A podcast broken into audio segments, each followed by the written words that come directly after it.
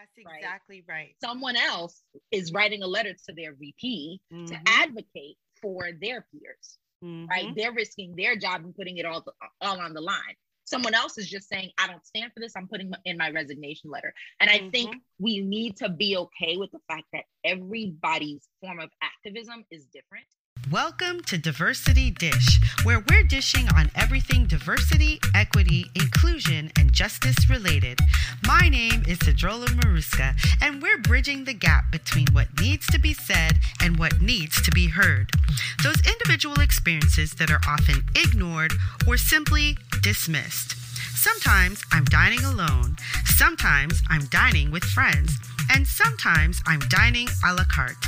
No matter how I'm dining, it promises to be delicious. Let's dig in.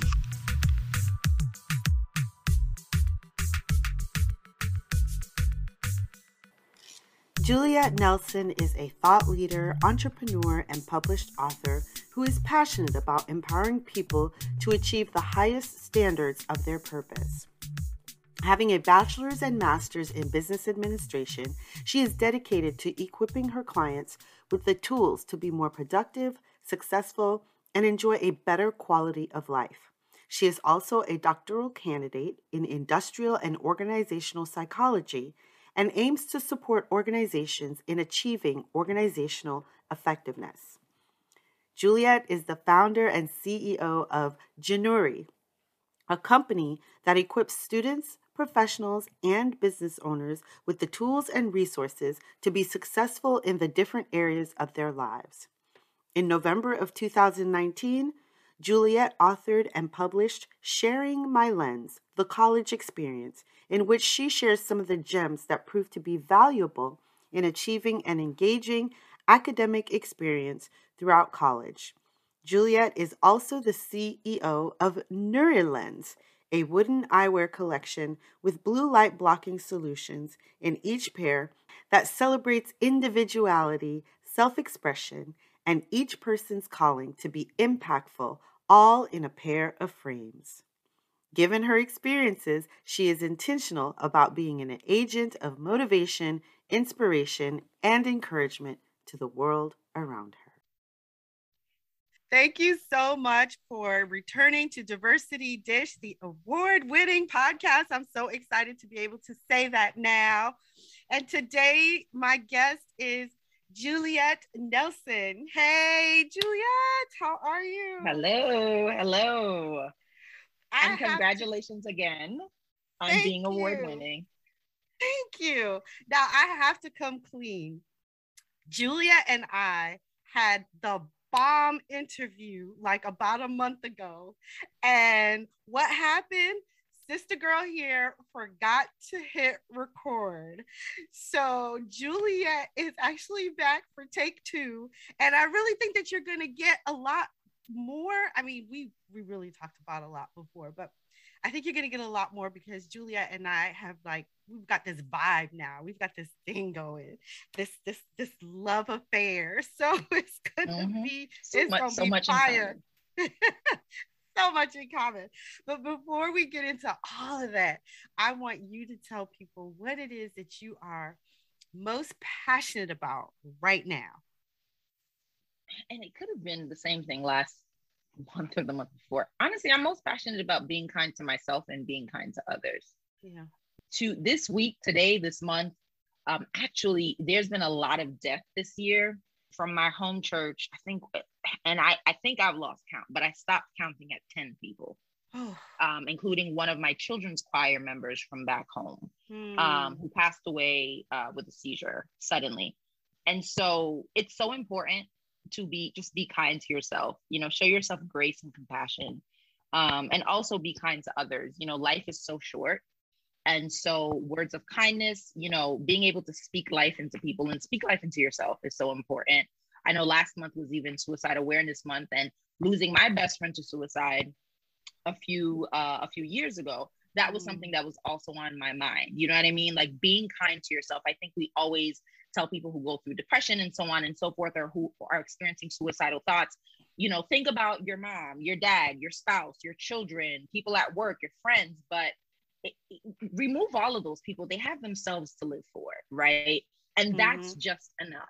And I and I think that also goes back into that theme of being kind to yourself and being kind to others. And I know for myself especially, you know, I I, I found myself struggling to grieve because mm. literally there was a funeral every week. Mm. And you know, I couldn't, you can't call with in my church community, it's hard to call someone without that, without saying, hey, guess what? With good mm-hmm. news, mm. even because they're gonna be like, wait, did something happen? Mm-hmm. And so, you know, I, have had to remind myself that it's okay to take a step back. It's okay to take a pause. It's okay to tell someone I'm not in the headspace right now. Um, it's very much okay to do that. Um, so yeah, that's that's really what I'm passionate about doing today, this month, this week, right now. this week, right now. It could change. Right. Like right. everybody can't see you. And the image that they're gonna see of you is with your red, beautiful red, uh, I think it's like a burgundy-ish yeah. hair. But right it's a now, magenta. a magenta color was so beautiful. I loved it. But then now, as you're sitting with me, you are wearing blue hair, which looks awesome. Yeah. Thank and, you. Thank you. Yes. And so, you know, when you're when you're talking about being kind to yourself right now, here and you know what you're passionate about right now, that changes all the time. It changes yeah. for all of us all the time. Absolutely. And we have to kind of we have to allow ourselves to evolve in that way. Yeah. Yeah. Right? We absolutely. have to allow ourselves. I mean, I know that I could say that I was kind to myself pre-cancer, but I really know that I listen more to myself now post cancer mm-hmm. than I did yeah. before. I trust yeah. myself more. And I think that that's something that we, as women, as women of color, Black women, yeah, we don't always trust ourselves because we've been gaslighted so much. we can get into that. Too much. Too much. I mean, I, I suffer chronic illness. I've, I've never, uh, and I celebrate you for being a cancer survivor, if that's what I'm understanding. Yeah, um, thank you. I absolutely celebrate yes. you. Um, and I've never had cancer, thank God. I, I suffer chronic illness though, and like yourself, it's really you feeling symptoms. And I think since I was, I know since I was a teenager, especially mm-hmm. dealing with um the impacts of suffering chronic anemia, where mm-hmm. I was mm-hmm. constantly like completely weak, passing out, and so on and so forth. Yeah. Um, I there were times where I and and and I've had to really teach myself not to do that. But I would look in the mirror and say, "You are not feeling what you think you're feeling." Mm. And I'm hmm. saying I would have horrible, I mean, debilitating migraines that would impair my speech. Sometimes I can't move. Um, yeah. I can't see like and and this has been going on decades but i was at a point for a very long time i would look myself in the mirror and say you're not experiencing what you're experiencing even with other symptoms of being in horrible pain like debilitating paralyzing pain. Wow. i'm still telling myself you are not feeling what you're feeling. Go and direct this choir go and show up to work.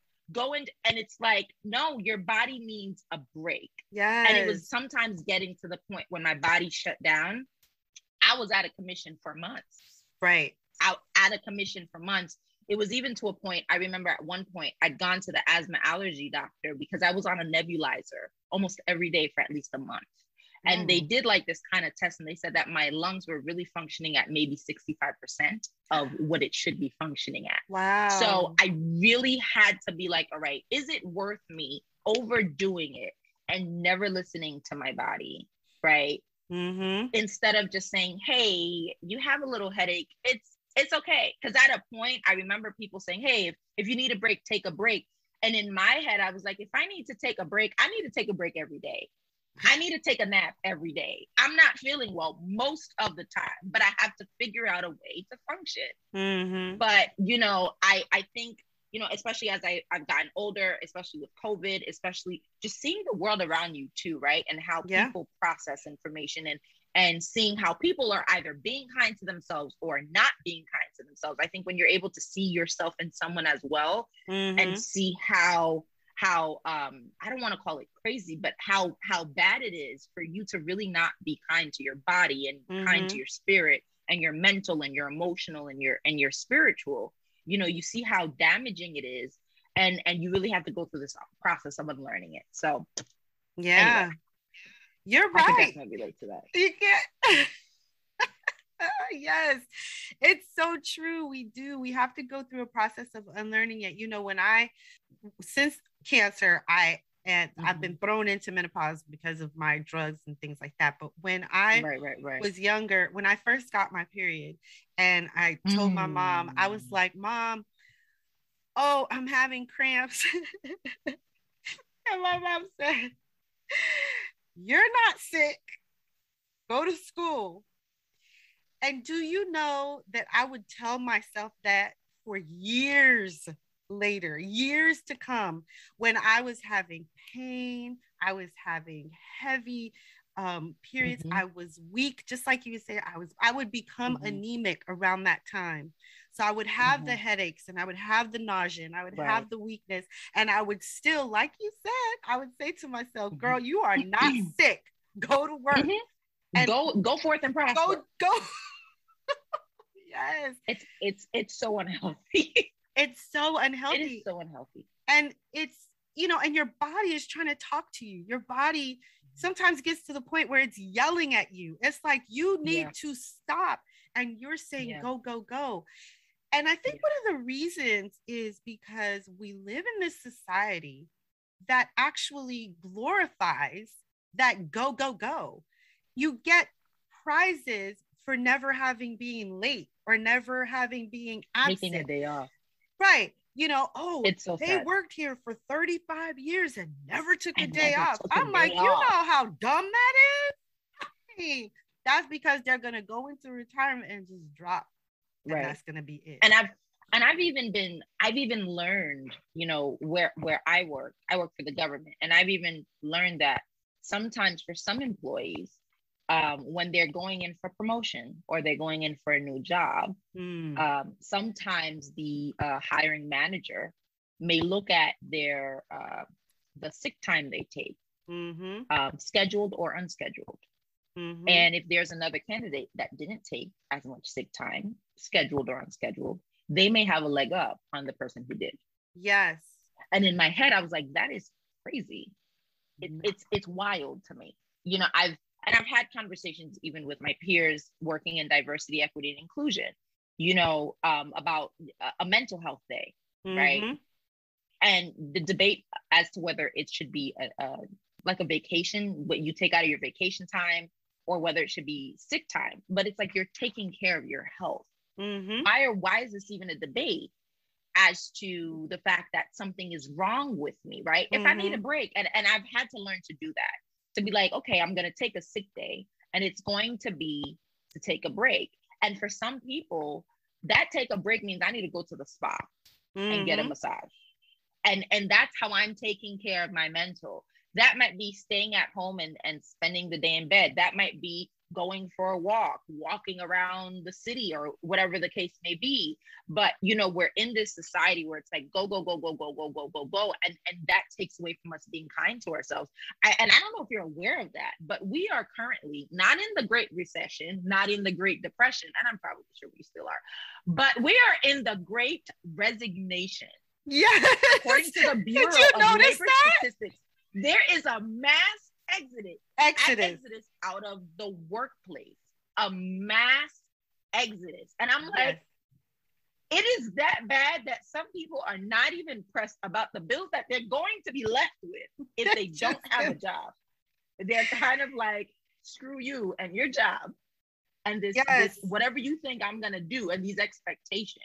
Yeah. You know, there's nothing wrong with the nine to five, but there's everything thing wrong with those who are at the nine to five that think that a robot, that they're robots right. working for them.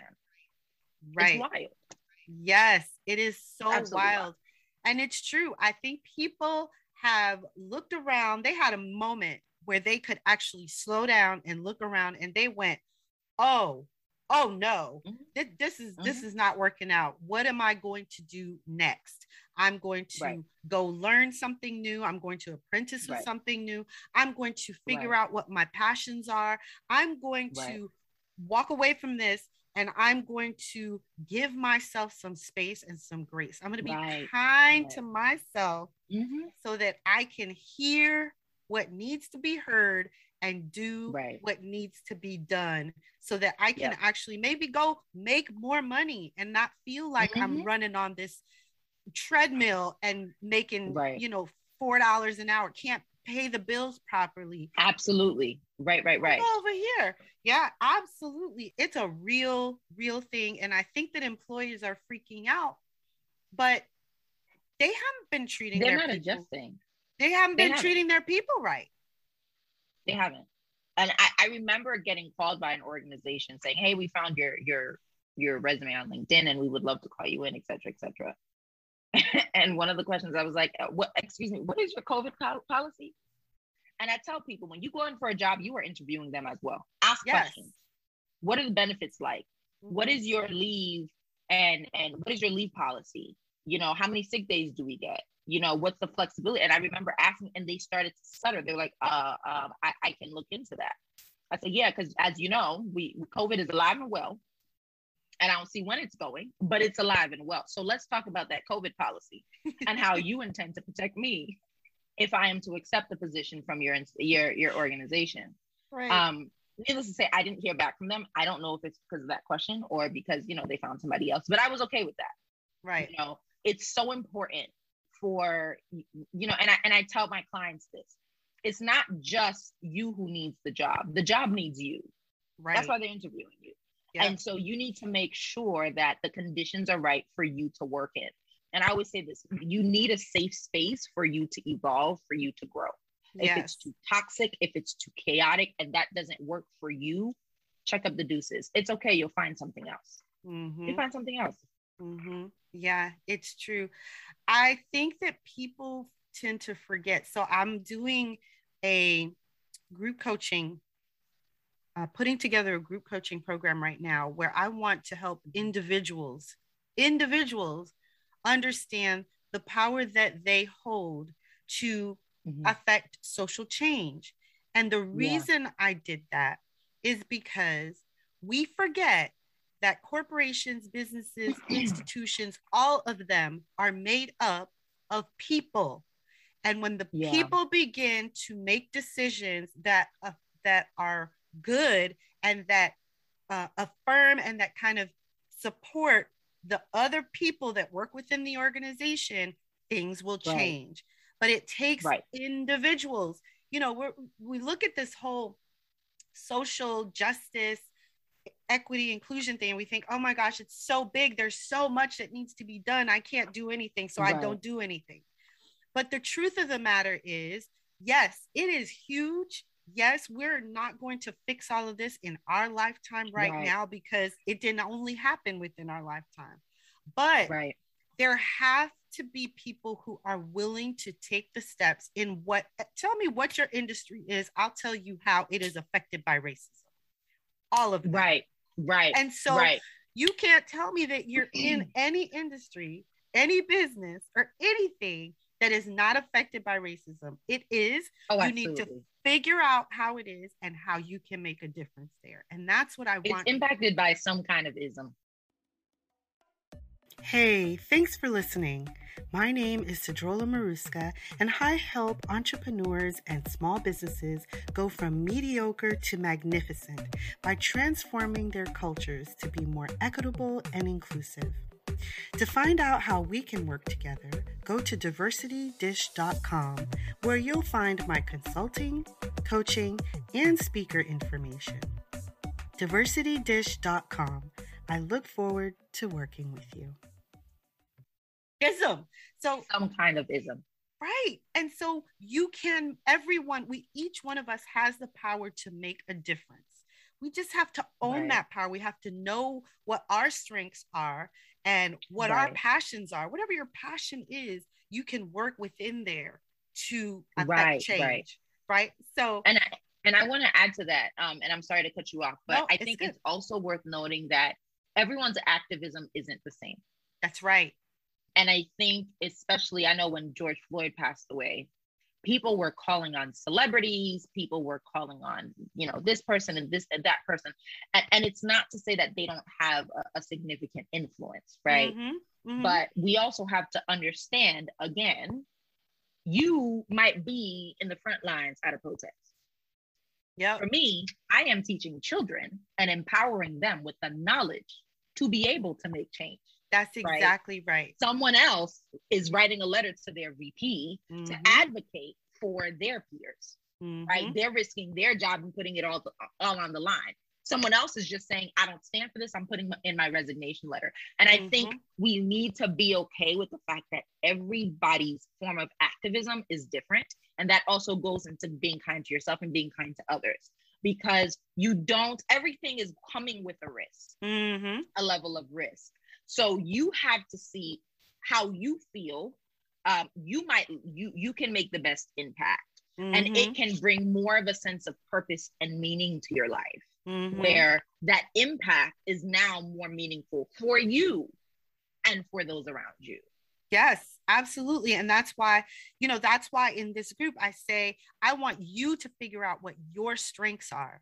Figure out what right. you do really well that you think is not even you do it so easily and you do it so well and right. it is comes to you so naturally it is what you do that you don't even think that it's valuable but it is because not everybody can do right. it the way that you do and then take right, that passion that you have and use it right there right wherever it mm-hmm. is. are you a music teacher absolutely i mean i don't care yeah. what you are it's are you do you love to get things clean so you have a cleaning business you can use right. it right there. You know what I'm saying? Right. Whatever it is, right. but you have to really identify your what your strengths are and how they intersect mm-hmm. with your passion and how that yep. can move forward the work of social justice, which means that we are all capable, all of us in different Absolutely. ways to, Absolutely. to do it. So Absolutely, it, I completely agree. I, I love that that's your passion being kind. And you know, being kind, this is another thing I want to say. Being kind is not the same as being nice. Mm-hmm. And they say that people from New York are not nice, but we are kind. We are. We I'll are that much. Look. You from New York too, sis? Yes. We I think we talked about this. I know. I knew you were Seventh Day Adventist. I knew you lived in. Wait, hold up. It's too many similarities here. We are so. We are so connected. We need to. Go, we need to do. What is that? The the twenty three and me. What is that? The the genealogy. The, the, the genealogy. The see, oh, girl, don't even. Don't even. Because you know. Because you know they say Haitians are all related. They're all related. Yeah. Yeah. So I Julia and I, I are both I always Haitian. get worried about marrying. Right. I always get worried about marrying a Haitian because, and I can't make this up. I have, and this is not the first occurrence, but I have two cousins of mine. One of them is my father's cousin on his grandmother's side. The other is my father's cousin on his um on my grandfather's side. Yeah. And they never knew that until they met my dad, and they were like, "Hey, cuz," and they're looking at each other like, "Wait, wait, yeah, yeah." I'm telling you. But all to say, Yes, we're both from New York. Yes, I was born in Queens, grew up mostly in Queens. So yes. And they come for us. They really come for us. They will tell us that we are not we are not nice, but we are kind. I tell people that all the time. I'm like, you may not think, I'm like, you try walking past over a hundred thousand or whatever number of people every single day and see if you're not mm-hmm. going to be in your own little bubble so that you can protect mm-hmm. that that energy because it takes energy to every yeah. time you say hi every time you make eye contact and you smile there's a certain amount of energy that is expended people right, don't right, realize right. that so if you're walking or if you're in a city that is that dense with people, you have to be in your own space. But just step to mm-hmm. an, a, a, New Yorker and say, Excuse me. They'll be out of their mm-hmm. space and be like, Yes, how can I help you? I mm-hmm. took my I took my kids to New York a couple of years ago during um, their mm-hmm. April break, and my son we we're out in the middle of nowhere, so my son is very used to that, and he's always like, I don't like the city so much. I don't like the city so much. So we go to New York, and I'm like, oh, I'm thinking, I really want him to love the city. I want him to love the city. Right, right, right. Oh, you know, the city, it's so busy, it stinks, it's this, it's that, it's the other. Right, right, right. So anyway, so we're going through during the week, the the few Mhm. days that we're there.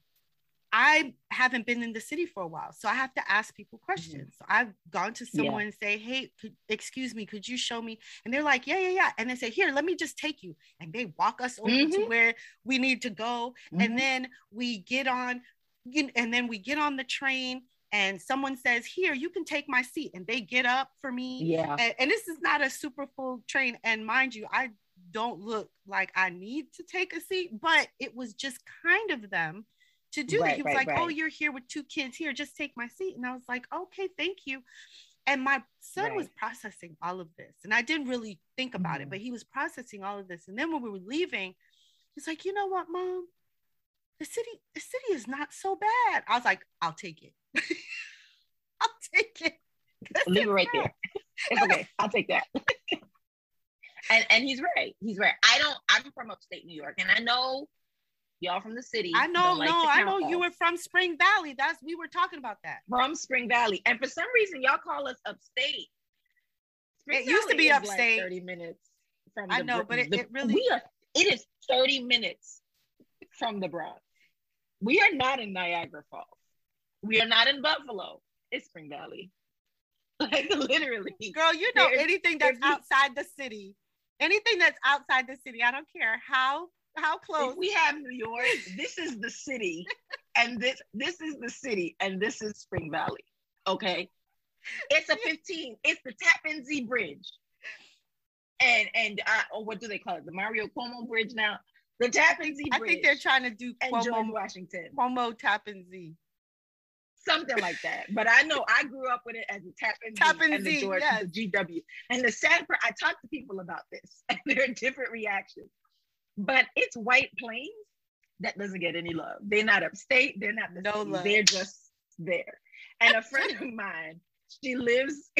her family lives in that Westchester County state. She's like, she, we don't want to associate with y'all anyway. we don't. We we were meant to stand out. Okay. Okay. Why why why in when you can stand out? Right. Right. But you Oh all my call God. us upstate. No, we're just we're literally like right across the bridge but it's interesting though it's really interesting because one thing i think about especially when you're looking at that that that southeastern part of new york Mhm. there's such a blend of so many cultures Oh and it- it's really worth noting because when you have people coming from their different cultures i find that outside of especially american i'm talking like united states i don't know how it is in canada but outside of the united states and then and maybe european cultures i find that other cultures even in south korea and haiti there's this emphasis on the community and the group yes. there's a large emphasis on it. And when you come with that, no matter how far removed as Mhm. a child of the diaspora you are, the reality is you you carry those values. So yes, you might be in a hurry. You might not want to sit on customer service for more than 10 minutes. But if someone needs help, if someone needs support, I know they say they say Haitians, what are we? Someone we're no, we're nosy. no, But you're not gonna complain about that when we come for the rescue. for when we come to You're the not gonna complain rescue, because we came to the rescue we were out here fighting- countries. Girl, Right. When we're out here fighting everybody's wars instead of just minding our own independence. Okay. yes, because we, you know, we could have done that. We really could and you know what makes me so sad and I'm, I'm I, I hate to pivot, but the issue from like a couple of weeks ago with the migrants at the border. It's like we we fought until this day. Haitians literally wave our flags in everyone's movement. Black Lives Matter, um, Stop Asian Hate, every everyone's movement. And the the silence was deafening. It was deafening when there was a whole bunch of gang violence. Yeah, and then the president was assassinated. And then all of a sudden you have migrants who are being like you're not even treating them as humans. No, no. it's one thing no. you tell them listen we're not going to take you. Turn around. Come back. I'm sorry. You were misinformed. Okay but the fact that you the way you're inhumanely treating them and i Treating. hate speaking about it because it frustrates me but i was really sitting here like ye- eh, hundreds of years ago we were fighting for people's freedom we fought for people's freedom. And they can say whatever they want. You know, they talk about the whole voodoo thing and and whatever. And I don't, I, I'm not, it's neither here nor there, but I'm like, y'all complain about the fact that we're quote unquote cursed, but pick your poison. Would you want your freedom or not?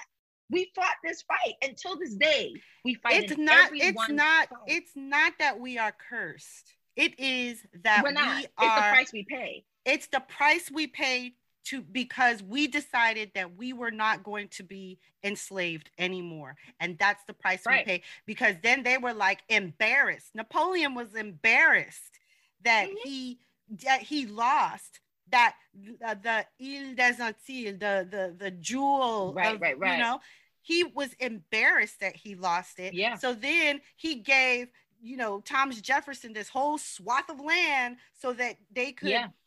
it, it- it's it's just it's it's so infuriating but then you Mhm. look at different flags and i've and i've looked at this Our flag is everybody's flag. incorporate the haitian flag in many countries flags including Mm-hmm. korea Yes. And I learned that a couple of years ago. We we sent aid to them during the what is it, the, the war between the North and the South. Yes. that? North World War II? Yeah. Yes. We were in everybody's business. we were like We y'all were- want to be free Being y'all want to be wasn't a bad thing. We gonna help you out. Being someone was not a bad idea during those days. It was not. If you think about it, someone for those listening, for those ones, Sumun is very Someone much like you're all up in expression someone. he's like all in uh, in the business you just all up in somebody's Kool-Aid, okay? but really, y'all, y'all, y'all complain about the Sumun until we out here fighting for your freedom. So we're out here and we're fighting for you to the point that you incorporate our flag into your flag. That is serious. We were even fighting. We sent up even when we were Argentina, in right, even when we were enslaved, though. yes, Even when we were still Haitians were sent to the United States to Yes. fight for, for, for independence against Great Britain. Haitians fought in the Civil War. Haitians took in African Americans.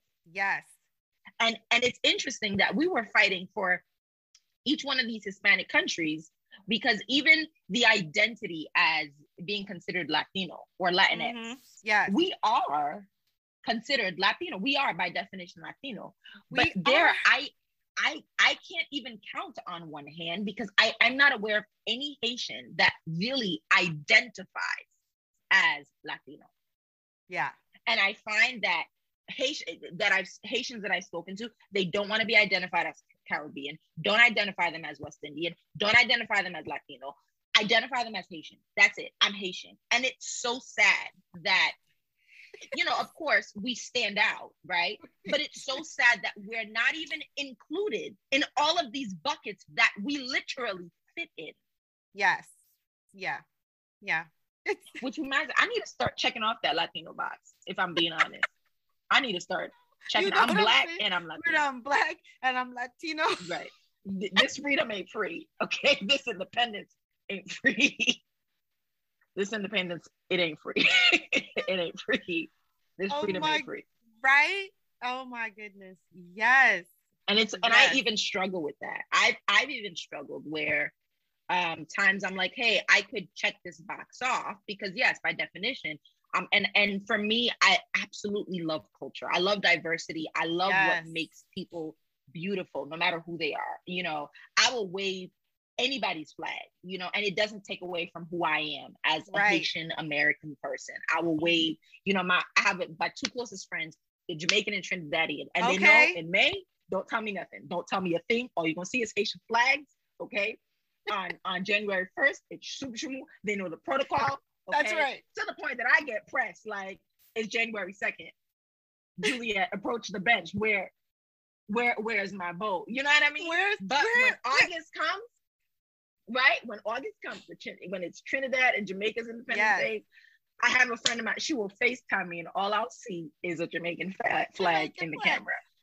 And she's like, "In May, you were waving your flag. Nobody told you." That's right. That's right. would- Don't say a word. And you know what? I will proudly celebrate that. I will celebrate my Hispanic family, West Indian, Caribbean, South American, Asian, whatever. It, I I will Caucasian, European. I will celebrate everyone for who they are, as beautiful as they are. Yes. But I also feel like it is disheartening that when it comes to being a Haitian person, the lack of inclusion that we have. It's like we, we're constantly having to create our own lane in spite of all of the lanes we've created for everybody else. yes, absolutely. That's disheartening. it's like being a black woman in America. And you know, when it comes to I I and I hate to say this, but being a black woman, I do, and I've read studies on this. Black women are possibly and could be considered the most marginalized group Mhm. because when we fight for people's freedoms and and even being Haitian, that that reminds me of that. You are fighting in everybody's cause, but you are still on the back burner. When we were fighting for suffrage, you Mhm. know, um, what was it, Susan B. Anthony and Ooh, Sojourner Truth? You know, we don't even know the truths behind them probably trying to silence Sojourner. You Mhm. know, probably try, because she was a black woman. That, that's the first part of the the, the phrase black. Yeah. You know, the Mhm. freedom for woman was more for a white woman.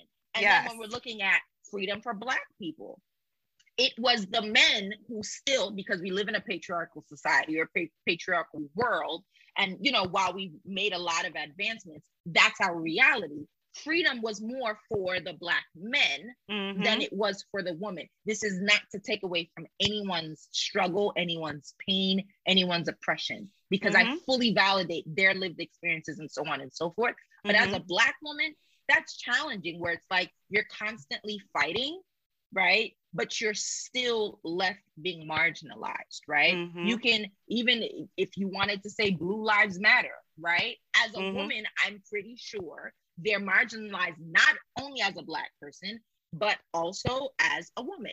When you come to what is it, LGBTQ, right? Mhm. You're you're further marginalized. Like it, Yeah. it it's just a bunch of layers being taken off. And I see Mhm. that even as Haitians. I won't say we're the most marginalized, but really we can fight for Latinx, but we're still black. We're still Afro Caribbean. Yep. We can fight for Caribbean and West Indian, but it's still Haitian, where everyone is has this stigma, AIDS, um, voodoo, whatever Yes. it is, as if Yeah. they don't got the same problems. Okay. Right. Because we we're not gonna act. What we're not gonna do is act like slaves were only dropped in Hispaniola Okay. And voodoo only came to Hispaniola. But different conversation, Right. different day. right. But we're not it's gonna. like we're, we're fighting gonna. in everyone's fight, but when you still peel off the layers. yeah that's it that's exactly right it's exactly right and so it it does it can become frustrating it's just kind of like you know Mhm.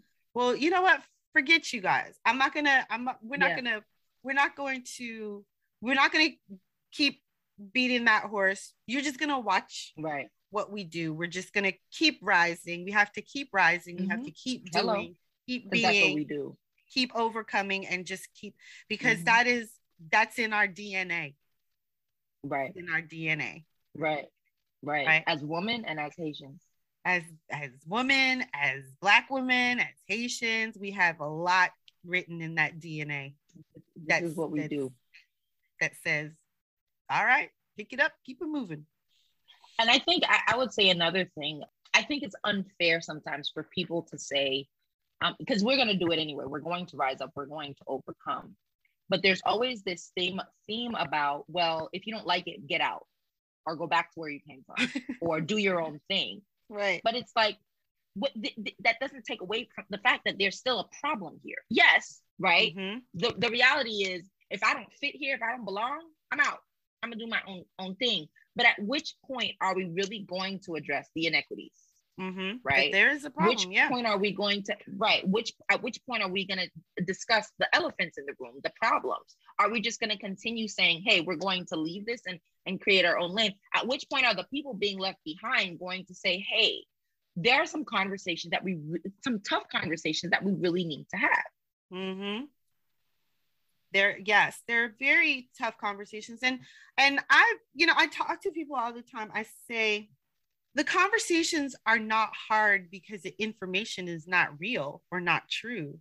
It's Right. because the information is real and true, and people don't want to mm, to hear and own up to what now needs to be done once you know the information right once right. You can't unknow once you've known you can't unsee mm-hmm. what you've seen and so right now it's like what is your responsibility what responsibility you're going to take right. for this and no right. one wants to take the responsibility for it mm-hmm. they don't want to say yeah. oh okay i know i realize now i'm going to do blank and right. you know another thing is we have we know many marginalized communities know and have the generational trauma that comes through the ages. Oh yeah. We we know right. and understand this and we confront right. it and we talk about it and we get out in front of it. We we we we unpack it as we can right? Right. I think the disconnect comes when white people don't know understand or believe that they have any generational trauma but you mm-hmm. can't tell me that someone who watched a lynching does not have generational trauma right. and thought it was okay. Someone who participated right. in a lynching did not pass down some type of generational trauma. Right. Some woman who had to sit by while her her husband went out and raped his his enslaved women. Slave, right. And then had children with that enslaved woman. Right. That's traumatic you cannot tell me that that is not generational trauma that comes down right. through the DNA, just like ours. So you have to confront your shit also. Mm-hmm. And that's right. Right. what's not happening. Nobody wants to look at it. Nobody wants to talk about it. Nope. Let alone say, okay, this may be my legacy left to me what do I do about right. it? And that I right, understand right. is really hard, but that's the real hard it work that needs done. to be done. Absolutely, absolutely. And I've, I've seen I've seen people post about this and, and mention this, talking about corporal push, punishment for kids. Um, I know growing up Haitian, I, I was spanked as a kid. Sorry, mom and dad, but you know I've been spanked I wasn't. as a kid. um, oh my goodness, bless your heart. Um, and I wasn't spanked a lot. It wasn't, you know, they right, right. but I was spanked. When I got a spanking, it was a spanking, you know. And depending on the parent, you might have had, and this is very cultural, but you might have had some parents who spanked their kids, or some kids were spanked more than others. And for mm-hmm. some of us, we're like, if it wasn't for that belt or that stick or that iguaz, what is that? What they call it in Haiti? I would was the whip. Today for others, right? For for others, it's like no, it's really really had a negative impact but you have like the modern parent, and many of them that say, as an adult, you don't even want your boss coming and yelling and hollering at you. Why would you do that to a child? Right. You see what I'm because they're still human. And I think when it comes to that generational trauma in that same way, you really have to tap into how you would feel, right? and not only just use your that how you would feel to gaslight people that's very very important mm-hmm. you have to be okay with the fact that some of these experiences for example my experience being the child of immigrants right being a woman um, in addition to a myriad of things if i'm speaking to a caucasian woman who might have more of a level of privilege than i do it doesn't take away from whatever her experiences are but Correct. it's still you know what i mean but it, it doesn't mean that it invalidates what i'm going through that's right and i think when people can really tap into their humanness unfortunately we live in a world where the concept of being black it's it's been almost corrupted right almost like having darker skin having melanin which is such a beautiful thing it's almost mm. like viewed as a dirty it was almost viewed as a dirty thing even mm-hmm. with your constitution thomas jefferson all, all of these people our constitution was based on it was written on the fact that you know black people and native native americans were indigenous people were were barbaric mm-hmm. okay happy indigenous um, people's month or native mm-hmm. americans i think native, month mm-hmm. um and then and then that black people they could work for our bone structure allowed us to work for long long hours in the sun and and so on and so forth and it's permeated across generations but if you're for example a white woman and you know how painful childbirth is right Mm. with without epidural what makes you think another woman black purple green blue whatever should go through the same amount of pain why is that okay You Why is that mean? okay? you right you know the trauma you went through you went through watching your husband or, or you you know the trauma you would experience watching your husband sleep with another man right imagine the trauma of a woman being sexually abused Mm-hmm. and the impact that could have for generations Mhm. right but instead we we try to kind of push those back and again when it's convenient we Mhm. now say, oh, well, I go through this and I go through that, or it was hundreds of years ago, and whatever the case may be. Mm-mm. And I, I really think that we need to tap into our humanness Mhm. and understand that everybody deserves to be regarded as a human, Mhm. not the human, the level of humanity that Thomas Jefferson and his goons thought we had. Right. Yeah, because none of that was ever written for us. And we know this. We understand this because Right. at the time we were not even considered a few, full human. We were three fifths of a of a human. Right. Right. Right. And that's been brought, you know, passed down through your generational Very much. And, and I think right? that we don't even realize anywhere you go, and I and I've mentioned this. Sometimes I'm like, the issues that we have in this country are never gonna go away until you literally scratch the entire constitution and write Mm, it over.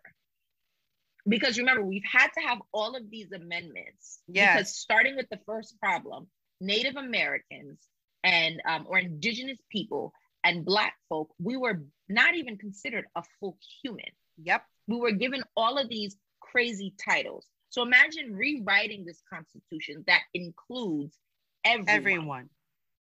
But unfortunately, because you had a group of people who were not considered human, everyone that came out of them, because you know, black makes everybody, Everybody. at this point.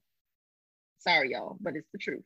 It's true. Um, but black, you know what I mean? You have um, Hispanics that came out of Mhm. black people like that's that's what that was created out of um but all of these groups for example you have the way asians have suffered that is a consequence of black people initially and native americans not being considered a full human it's like oh if i can't consider these people that i bought here against their will here why am i going to consider these people coming from the outside in Mhm. human. Why would I do that?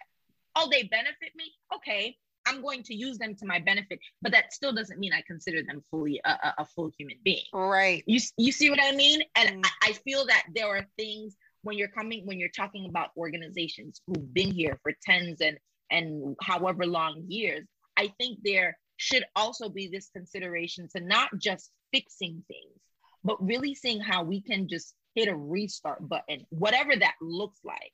Yeah. And I mean, it might sound good in theory, but not in practice. But how do we hit that reset button and say we're, we're going to make things right? Because the way I see it, all of these amendments saying, okay, gay people are allowed to marry, women have the right to vote, black people are no longer slaves. I mean, what was it, Mississippi or Massachusetts? They emancipated slavery like a few years ago. Mississippi, not Massachusetts. In, after Y2K, like in the no, it wasn't Massachusetts, it was Mississippi. It was Yeah. Mississippi. I said Massachusetts. Sorry, y'all. My father is so ashamed he's a history teacher. Um, but I said one of the two. One of the two. It was Mississippi.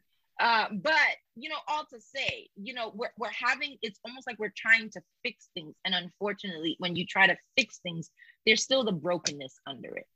Yeah. No system that we live with right now was ever intended to be for anyone other than white men. White men, yes. And that's a harsh reality. And remember, you had to be a straight Christian white man. Right.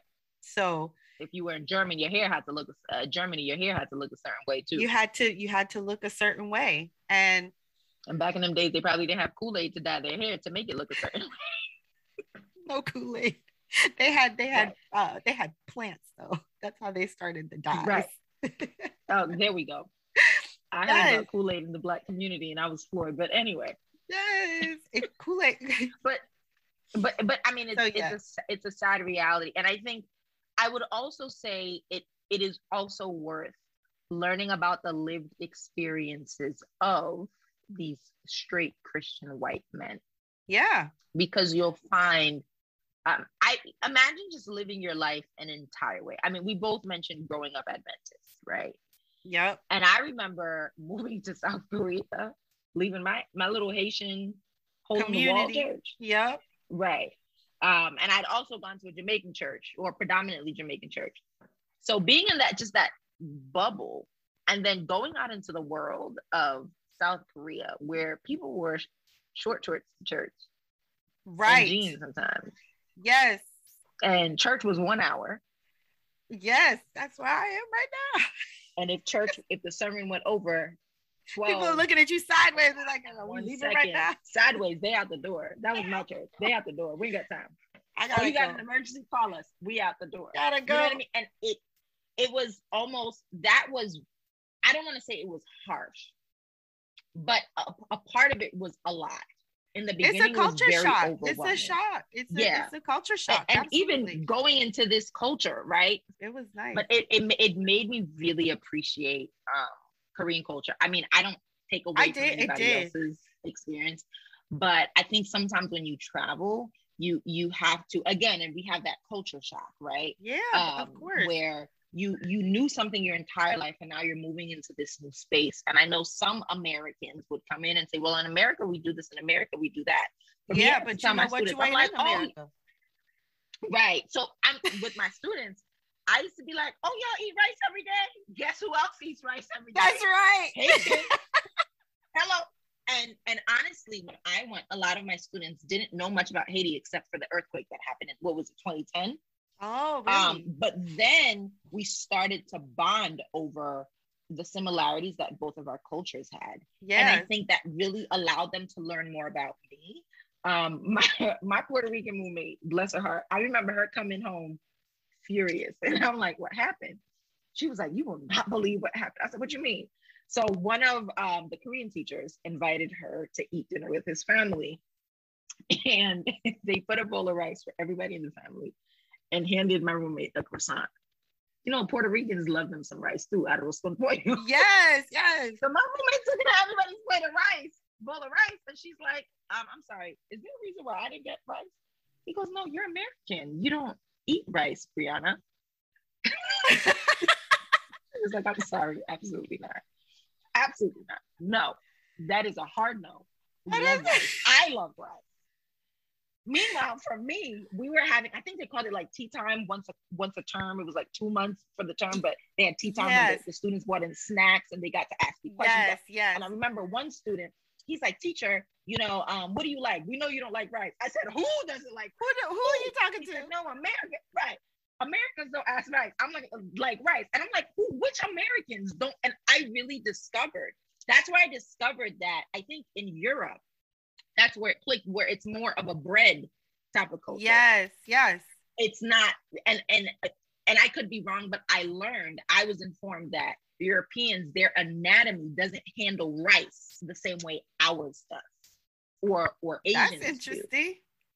Yeah, and I could very well be wrong. This is what I was told. Right, right, Um, right, So, so I stand corrected if I'm wrong. Right. Anybody tries to come and cancel me because I ain't got They're nobody gonna come for following me you. anyway. right. I get canceled get you, before I become established. right. But but I remember the students saying, "No, you don't like rice, teacher. Americans don't like rice." And I had to tell them there are so many cultures around the United States. You know, I grew up in a home that was heavily Haitian. Yes, my parents have taken me to every restaurant that was in a restaurant. We did go to Red Lobster because you know Red Lobster was the bomb back in the days. If you went to Red Okay. Lobster, you was making a little bit of change. You know what I mean? So, and I was one of those Adventists that knew that Red Lobster didn't only serve lobster, That's right. right? Because you know, a couple of, a few of them would not go. Red Lobster Looking at you, No, I All cross-eyed, like you went to where? right. That's right. So, you know, my mother, however, I grew up on the Dewey, the Sosqua, the the Yes. chaka. That's my favorite. Chaka. I grew up on Yes. I grew up on all of these different foods, Haitian foods. Yes. So for me, for example, if an American, and this is very much my culture, an American comes to me and says, I know how to cook. I'm a great cook. I'm in culinary, whatever. I say, What do you know how to cook? I can cook pasta. For me, I'm gonna be like, Do you know how to cook rice? Yes, like, you know how to cook rice? what about like legume? Because to me, pasta is not, you know, eh, outside of spaghetti and hot dog. Right. pasta's not food. You know right. what I mean? Tell me you can make macaroni gratin and then we right. have a conversation. You right. I mean? Right, right. But but yeah, it That's really hilarious. opened up this world of having conversations with my students and saying, no, we have so much more in common than we have apart. For example, Yes. here in Korea, well, not here, in Korea, y'all bow. You all bow out of respect. In Haiti or in Haitian culture, you can come into a room with a hundred people, a hundred adults older than you. You bend going to go- every single last one of them. You gotta go greet every one Don't say them. hi. No, no, no. Mm-mm, you don't say hi. You did not greet them if you said hi. You need to go and kiss them. Kiss every single. And I mean, COVID did us a favor. No shade. COVID saved, did us a saved small some favor. people. now you can see people. You can be like, Yes, hello, but you have to greet them regardless. Like you Yes. can't just walk into you. There's no walking into a room and, and pretend nobody's there. Man, they'll kick your butt And right back out that door. You better, you better come back in here and res- show somebody respect. right. And just saying hi is not Right. is not greeting me. And even Yes. and we were able again to bond on that. They're like, oh my goodness, if I come home and I don't, you know, do the what is it, the 45, 90 degree bow, Right. I didn't greet them. Hi, oh my goodness, are you crazy? You know, you see you see an, an elderly in the street or whatever, and you don't bow. Oh my goodness, it's disrespectful. Or That's right. a uh, certain language, you know what I mean, using honorific language Mhm. um, Yes. in in Korean language. So again, it's I think I really sometimes feel like the world would be such a better place if we not if we really realize that we don't have that much different in between each other. It might look different, but we have so much in common. we have so much in common. and by understanding that we right by understanding that we have so much in common, we can actually celebrate each other's differences. and that's also the same thing, the same deal when you're talking about different religions. One Yeah. religion wants to say we're the ones, you the ones, we you not the ones, you go in here, we go in there. And you look at them, and really the base message is pretty much the same. Like they are saying the same things. And but everybody gotta be like, oh no, no. Girl, I'm so glad your Adventism has led you to say that before mine did. because it's, you know, I've, I've had recently, I've had conversations, and in Creole culture, they say ushite. I think it's hilarious. um, but I've had, I realized that some of my favorite people on earth are those who started religious and turned agnostic or atheist. you okay. because when you hear their perspective it's very very interesting and you it's it's for me it's like i believe in what i believe in but i'm able to honor their journey Yeah. um and also honor that truth right because what they say a lot of them does make sense right i think we live in this world as you said where if you're different we shut it down it's bad for example voodoo if you think about it growing up i know for myself growing up in the united states i learned about greek mythology the god of this the god of that but it's probably the same thing as the god of, the, the gods of our ancestors in africa yes. But yes, of but course, ours blackness has been so vilified vilified. right? Yes. That now we, we see it as evil and so on and so forth. If you speak to a Muslim person, they're gonna tell you that they believe in God just like you do. Yep. As a matter of fact, the same God that you believe in, except their pathway to connecting with God isn't Jesus, it's Allah. Right. It's And that's just- a hard truth for some people. that's a hard truth. But what? Yeah. So what makes yours better than mine? Why is yours better than mine? That's why I really have a problem with that. And that's why I look at I like I look at voodoo and I say no. This is a cultural thing, and I have been taught to think that it's terrible, that it is evil Right. because. But when I think about it, really, why is it evil? Because you came, you didn't understand it, so you called it evil because you didn't understand it and you Right. brought the Bible to beat people over the head with it and tell people that they're supposed to be enslaved with it. and right. that's supposed to be okay. And I'm like, right. no, because you know what? In Ghana, the word for Saturday is Sabbath. It's not the it, the word wow. the word in Ghana in in Twi for Saturday is Sabbath. Mm. Without wow, wow. them being Christian. Wow. Right? See that? And so you go, and it's in, and if you read your Bible, if you had ever picked it up and read it, you would see that right. in the letter to the Corinthians, here you got me preaching, the letter to the Hello, Corinthians. that you about to open your Bible. Let me go get my that it says that people will know God even if they never meet someone who is Christian, they will know God because it will be right. in their hearts. So right. the, the idea that I have to beat you over the head, that you have to be what I say yeah. you have to be, is and not, it has to look like the way I say it. and it has yeah. to look the way I say it's gonna look, and we have to do it the way that I say we have to do it. Makes no sense. Right. None. I th- and I think when you when you think of belief right and you think of faith the reality is you're you're you have faith in something you've never seen you haven't met right, right? and honestly we're never to know until we know and so you have to make that choice to say hey i know i'm not to know but this is what i believe in and this is how i believe in it and how much you want to bet you know we can all we can all get to heaven as christians say and you're gonna find you some Buddhists, some Muslims, you find the voodoo people up there, you find everybody up there. And everybody looking around like, what are you doing here? and and someone even gave me this perspective right saying that you know in some of these religions where they polytheistic religions the same way we have jesus or muhammad and so on and so forth that connect us to god that's how the gods connect them to the highest power god right. if that makes sense.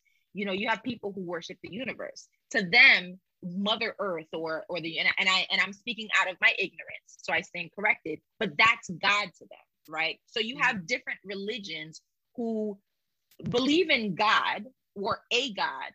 How they view that god how they perceive that god it's all different. And that's why it's religion there's religion and there's spirituality right your the spirit it, the spirituality has everything to do with your spirit your soul and that connection you have right, right? um versus um, religion, which is man-made. It's it's, it's it's man-made. It's man-established. You know, and yes, it might be based on a Quran. It might be based on a Torah. It might be based on a Bible. It might be based on the Constitution. I don't know. It could be based on whatever you want it to be on. Okay. it could be based on writing you thought you saw in the grass. Okay. It's based on whatever you want to base it on what happens is you have these people who come together and they say this is our interpretation whether we want to admit it or not it's right. based on interpretation your interpretation and this is how we're going to live it out i've had this you know i can right. speak from my seventh day adventism you know you have um again growing up in the haitian church they told me my color was trash they told me you know they of course preached the earring thing they've Ooh. said things about like you can't go on the pulpit when you're on your period um, they, there's so many things that they say. And then I went to Korea and people out here in these streets in jeans, I pull up with a new wig and they're like, oh, hey, we love the hair, you know? Um, and so you realize that there's a collective group of people who are saying, okay, this is what we're going to establish in our quarters. It doesn't right. mean that you're wrong. This is what you accept as truth, and that's okay. But you have to also understand that what your truth looks like is not what May somebody not. else's truth looks like. That's and right. that, that doesn't have to take away from your belief. I know for myself, yes. I've been told, oh, there are certain books or certain things you don't, certain types of studies you don't want to take on because it'll cause you to lose faith. Well, if I lose faith, so be it, because that means I didn't have faith to begin with. To begin right? with, I believe everyone should have something to believe in. And if you believe in the tree, you believe in a phone, you but whatever you believe in, it is what it is. That doesn't make it evil. And and I mean, even going back to the conversation about voodoo, right, where they always make it seem like it's evil. And I remember growing up, they used to sit us in the church and, you know, they used to show people who were breaking out and praise breaks and so on and so right. forth.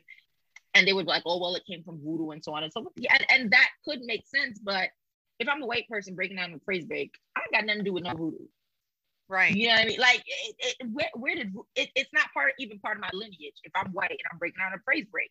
But you know, and and we go through this but, process of vilifying it so much, and here's the difference too, though. If you're white and you're breaking out in a praise break, doing all of that, then Yeah. oh, you got the Holy Ghost. That's good. But if someone is doing voodoo and they're breaking out in a praise break, all of a sudden it's like, Right oh shit, the devil's got them. We got to, you know, Yeah, Ban- banish the devil. Demon why? Yeah, and it's why. And and my thing is, I think, and I I I say this: voodoo was used to get our independence, and I see that as a very good thing. If if I had the choice, and they looked at me and say, Juliet, what I should do when we went back to 1804, I'd be like, do that again. Let me Do see how that. Do what you did. Like, you know, you know when a kid gets in a fight and they come home and their parents see and they're like, matter of fact, let me, I want to see how you did it. you know what I mean? And that is unhealthy. But we coming back from this generation. Okay, Gen X, Gen Y, we were raised differently. But you know, for me, I believe that voodoo can be used for good in the same way that a lot of people do use it for bad. You know, there are people when they're sick, what do they do? They take them to a voodoo priest for healing. The same way when I'm sick, you know, my parents might call on the prayer circle, you know, to fast and to pray. If you know, if you're Muslim, they might take you to mosque to a mosque. If you're if you're Jewish, it's it, everybody but you know the, the way. blood that has been shed for over the years has been shed because of religion so if we're gonna Oh, say yeah. that you know that that voodoo can be used for good and bad all religion can be used for good Every religion. You It's- can use your religion radical. You can use your religion to say that that person over there needs to die because they don't believe as we do. Yes. Yes. And there you go. I mean, look at Christianity. Look at Christianity. And, that's another thing that frustrates me. We vilify um Islam, right? yes Islam. You know, Yep. oh, it's it's a terrorist, whatever. No, no, no, no, No. no. There are people who are radical and in the name of Islam that's found a way to justify this horrible behavior in the same sense. And and again, this is not to take away from anyone's pain, anyone's lived experience. But yes, September 11th was one of the deadliest tragedies yeah right? Terrorist attacks. But you know which which one was all the more worse? Slavery. And they used Christianity to enslave folks. that's right to, to And keep it going day, Christianity is being used against immigrants. Christianity is being used against uh, uh, people of color. Christianity is being used against white people, white women. And I wouldn't be surprised if white men were using it against each other too. so, you know what I mean? It's there's always going to be your radicals. In the Bible, we have Jewish people who asked for Jesus to be crucified. Everyone's going there, there are people who are on the extremes, your outliers, who are going to use their religion to do Yep. evil. That doesn't mean the religion in theory or as a whole is evil right if you expect us to say not all cops are bad, you need to understand that not everybody who practices voodoo or Right. Islam or whatever religion is bad. right right Shade, but no shade. look who girl so Y'all I, I- don't try to cancel me because I'm not established. I'm gonna tell you that much. I got no money for y'all to cancel.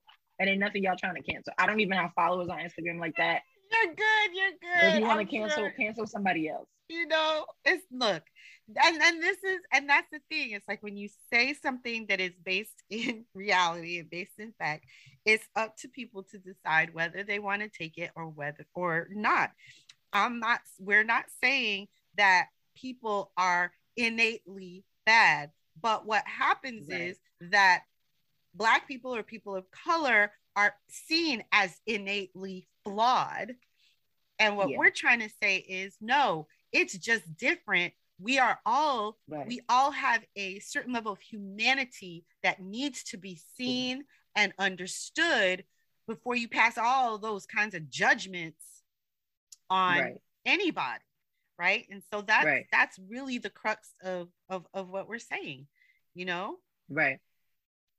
And I mean, even don't going back to what you're saying, I I know, I know we, we mentioned like uh white people, and and and that's an that that's another thing when I, I've heard stories like people in Nazi Germany, soldiers who who really it's kind of like you're hesitating and you don't know what this that this is right, but you receive orders. people in the military. You know, some of them will tell you, you know, you ask them, how do you feel that so and so is president or whatever, and they're like, that's my boss. I just follow orders. They have no opinion. They have that, that they don't even process the the the ethics or the morals or their moral compass. You know, um, and I think even when it comes to, as we said, someone who knew something their entire life, right? All you grew up as a kid, you grow up and your parents took you to see the, the lynching in town or whatever. Mm-hmm. It becomes, it, it's almost like a harsh culture shock. And, and I hate to say it that way, but it's a culture shock when you're like, oh my goodness, these people shouldn't be, this isn't right. And it's unlearning that you have to do. You know, yeah. there's there's an indoctrination that goes into justifying that. Absolutely. The same way, the same way, you know, the Bible, you know, people can say it's very patriarchal. And of while course. there's some good things that happen there, it's some wild stuff that goes on in the Bible. Yeah, it is. You know, people dying, fire, and brimstone, all this craziness going on. You know, and people use those stories, unfortunately, to justify holding uh-huh. migrants, putting kids in cages, holding in migrants at the border, just, you know, um, putting people in concentration camps. Yeah. Uh, whatever it is, they justify that. But we also, as human beings, have to understand as a human being, there's a process to having to unlearn that. The same way we have to unlearn a lot of these unhealthy practices and behaviors that we've taken as part of mm-hmm. our generational trauma. Mm-hmm. You know, mm-hmm. spanking mm-hmm. kids, for example. Mm-hmm. I know at a point I was like, I know I'm gonna have to spank my kid once why? I don't know, but I'm gonna have to do it. You know. you don't really. and I think about Let it, me tell like, you. Oh my goodness, that is so unhealthy. You yeah, know, it's, it's, because it's, in my head, I'm like, that's just what I was raised knowing. We, you, but but that's a that's one of the generational curses that needs to be broken. That there's no need broken and unlearned, yeah. right? There's, and I'm, there's I'm no like, need to to to necessarily spank a child, but right you know you you you discipline a child in different ways it doesn't have to be spanking right. because what was done and, and is that the use logic. Enslaved yes and enslaved people were beaten to into submission and so yeah. that's where that comes from. And do we want to continue that? I don't think we do and so we have and they're beaten into submission not even understanding. Yes. they're in a foreign land. As yes. adults you're in a foreign place you don't know where you are. You don't understand what they're telling you. They're right. trying to change your name to whatever it is, right? right? And you you're refusing because you really don't know. Even if they said, "Here's this medicine, it's good for you," you don't want it because you don't know. You can't understand. So yep. imagine a baby that some of them can't speak, can't defend themselves, they can't communicate how they're feeling, or they're still struggling to understand how to communicate. And what we do, we hit them. Right. So, so, so yeah, it's it's a lot of unlearning on both ends. Absolutely, absolutely. But we know this. We just trying to get everybody to know this. We're just trying to get that, everybody to get on board with the understanding that we all have shit that we need to unpack. So everybody yeah. start unpacking so that we can get right. Hurry up. Hurry up. Get your suitcase. all right. Because you know how they say you go on vacation? Well, You know how they say you go on vacation and it takes two to three business weeks, not days, business weeks right. Because your suitcase stays by the door. Right. And they've even said like if you do it within like two to three business days you're not normal. Right. and low-key i do it within a few business days. But there was a point where like we would come from vacation. And the next annual vacation would come and my suitcase is still downstairs. I've been living out of it. I've been doing laundry putting okay. clothes back in it all of that. But listen we need to unpack unpack.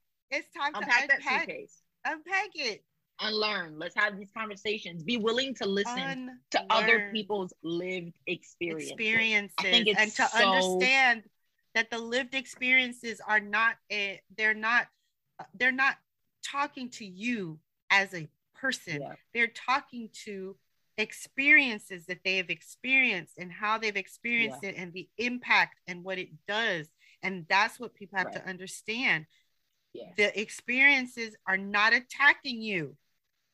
They are just what is. It's just a reality. And some realities are hard harder to hear than others. They're very hard to hear. And you have to be there's actually a video. Um, and I don't know if I um mentioned this on our on our last recording, but wasn't a recording.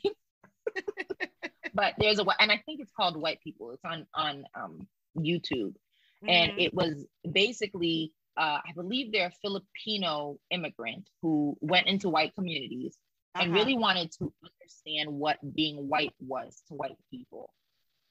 And you sit and you listen to them, some of them saying, you know, they they understand that they have a certain level of privilege. There's certain access that they have. Um, and then you have some of them who are like, okay, they have all of these um, for example, scholarships and opportunities that are catered to certain marginalized groups.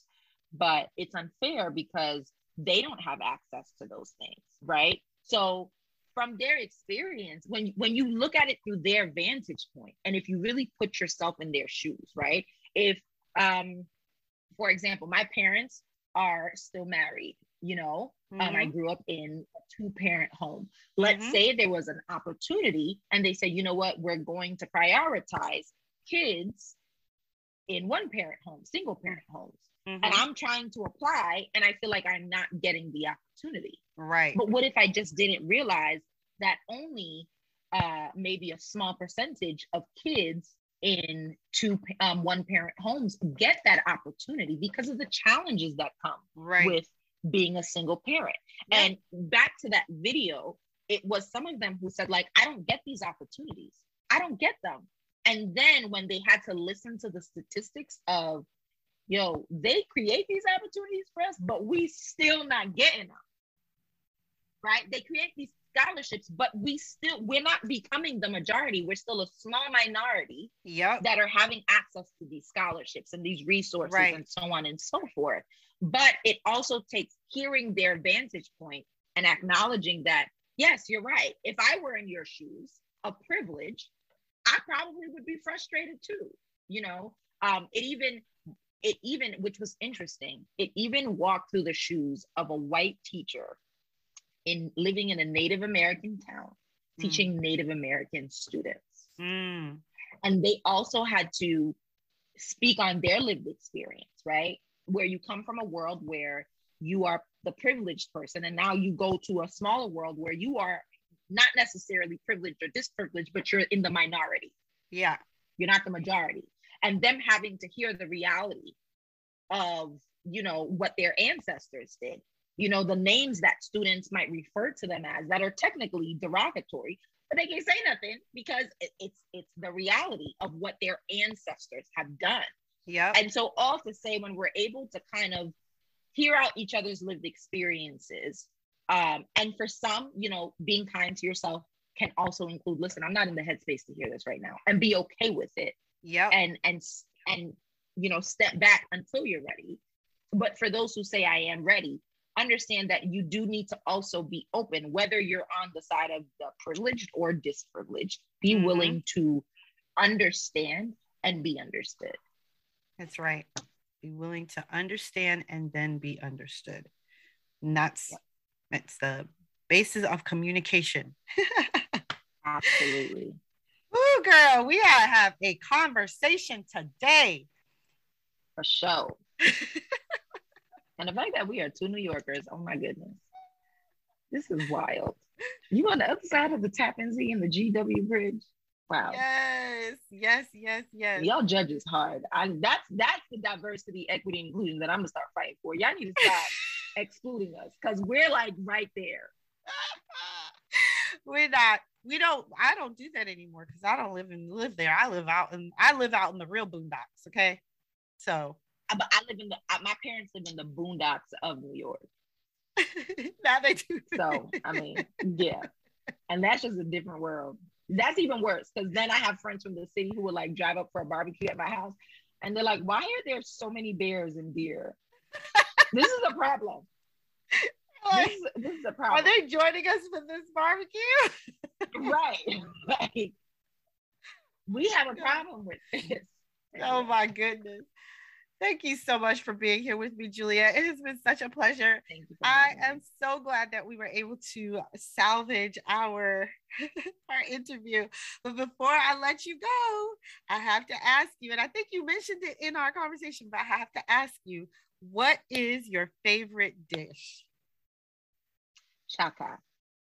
You did. Chaka. It's a Haitian dish, and it's made with. Um, I actually looked up the recipe: squash, beans, corn, dried corn. I yeah, think. the yeah. Um, I've never cooked it. I think it tastes better when my mother and my godmother and my aunt cooks it.